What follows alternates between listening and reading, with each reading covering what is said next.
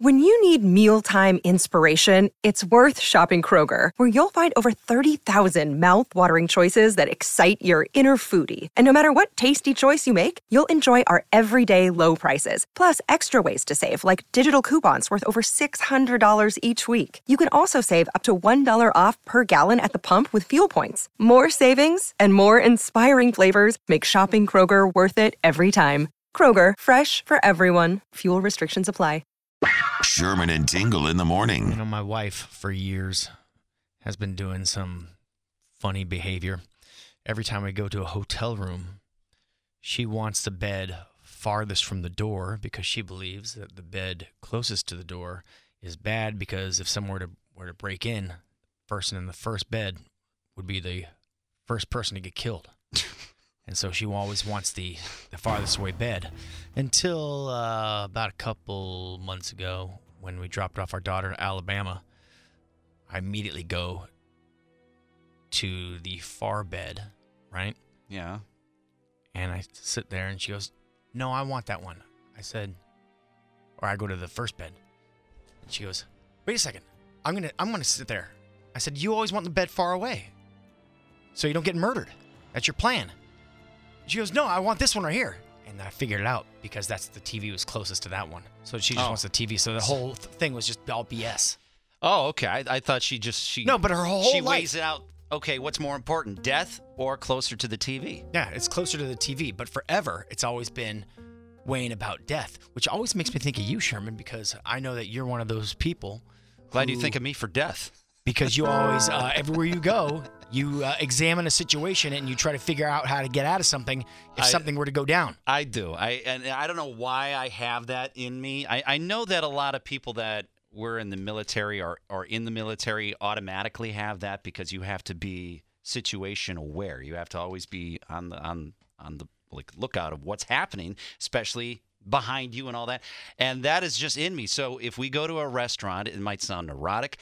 I, I don't tell anybody that I'm doing it, but my wife knows exactly where I want to sit at a table. You want to sit where you can see everything. I want to be able to see the door. I want to see people coming at me. That I, I don't want people coming up behind me. I do the same thing at restaurants. I want to be able to see what's around. I don't want to be have my back and something happen to me while I'm not seeing anything. I've said this before. I always try to see where the exit is. How far away are we from the exit? And I'll be honest, sometimes when we're at a Thirsty Thursday, we're in a really weird position where our table's at. I'm like, I don't think I could get out of this position. But that's one of those spots I don't have a choice because it's where they put us in the bar. So, but that is in my mind. Every time we do a Thirsty Thursday, I'm, I'm still thinking of it. I'm like, I don't like being in this spot because I couldn't get out. Uh, you know what? That's funny because I think a lot of guys think like that. And I wonder what women think about. Do women have some kind of plan?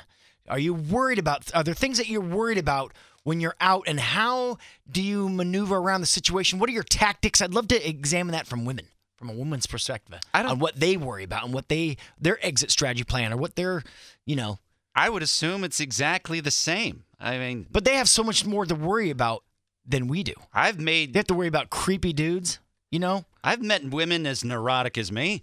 I know. They're they're, Kim, they're the same. You know, you you're looking around. You're always on the lookout for danger at all times. I just think that there's things that they think about that we don't think about.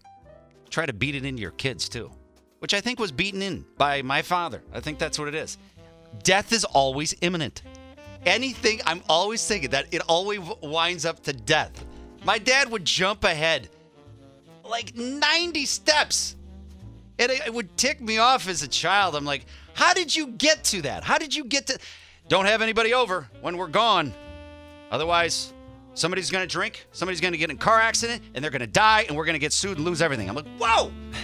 You guys didn't even leave the house yet. How did you all uh, already get to death? And now I do the same thing. I'm, I'm quick Wants to to, plant it in your brain. Yeah. So, ladies, I would love to hear from you. What is your exit strategy? What do you think about? What do you plan for? You know, there's a lot of weird dudes that they got to prepare for, uh, things that we don't think about. I see. I think about that. I don't know. I'm just being prepared. Laura, you're a prepared type of person. Laura in Downers Grove, what do you do?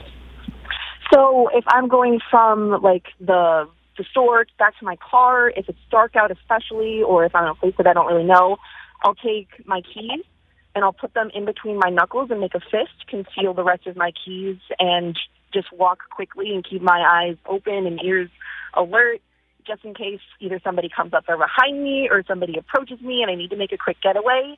Um, I don't have to rely on brute strength alone. You can imagine what that would do. That So, is yeah, that's smart, what- Laura. Those are called key knuckles. I like it. And see, it, it gets Mm-hmm. it gets tougher too because most cars now are fobs, so you can't fob anybody. Hey, come here. Kink. Oh, that that, that that didn't chase him away at all. Yeah, good, good Well, that's plan. what house keys are for. Well, Thanks, uh, Laura. All right. Hey, uh, Maria, Maria in Orland Park, you also do this. I always have an exit strategy. I need a window or a door, which I've had to hop out of because, you know, cops bust your party when you're in grammar school. And also, Listen to you. What? That's where it stemmed from. You being a hellion. exactly. And also, um, when you were talking about the restaurant, always facing the door, bar. In case the whatever, I always police the the bust bar. through the door and, And- bust you on Yeah. the, the money that you stole from the bank. You know. Okay, let me ask you a question, Laura. What if you're with one other Maria, person? Maria. Oh, Maria. What if you're with Uh-huh. one other person and they want to sit in that chair facing the door? Does that freak you out? It does because my husband is the same way. Ooh, so what do you do? yeah, what do you do? You flip for So it? we kind of angle the chairs.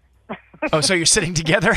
you're that couple. You just you look like Siamese twins. Like you're sitting And together. I'm going on exactly. I'm going on a cruise, and I told my girlfriends. I said the only my one my one request is that we have a window. On a cruise. Just What so you is- can jump out of the ship? I was gonna say, what is that gonna do? You never know. You never know when you need to get out. Where are you going? Okay, you're more neurotic than I am. Where are you gonna go? I don't know, but I'll have my life jacket on. I'll be that commercial.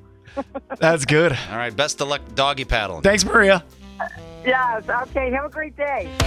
You're listening to the Sherman and Tingle Show on 97.1 FM The Drive and on the Drive mobile app.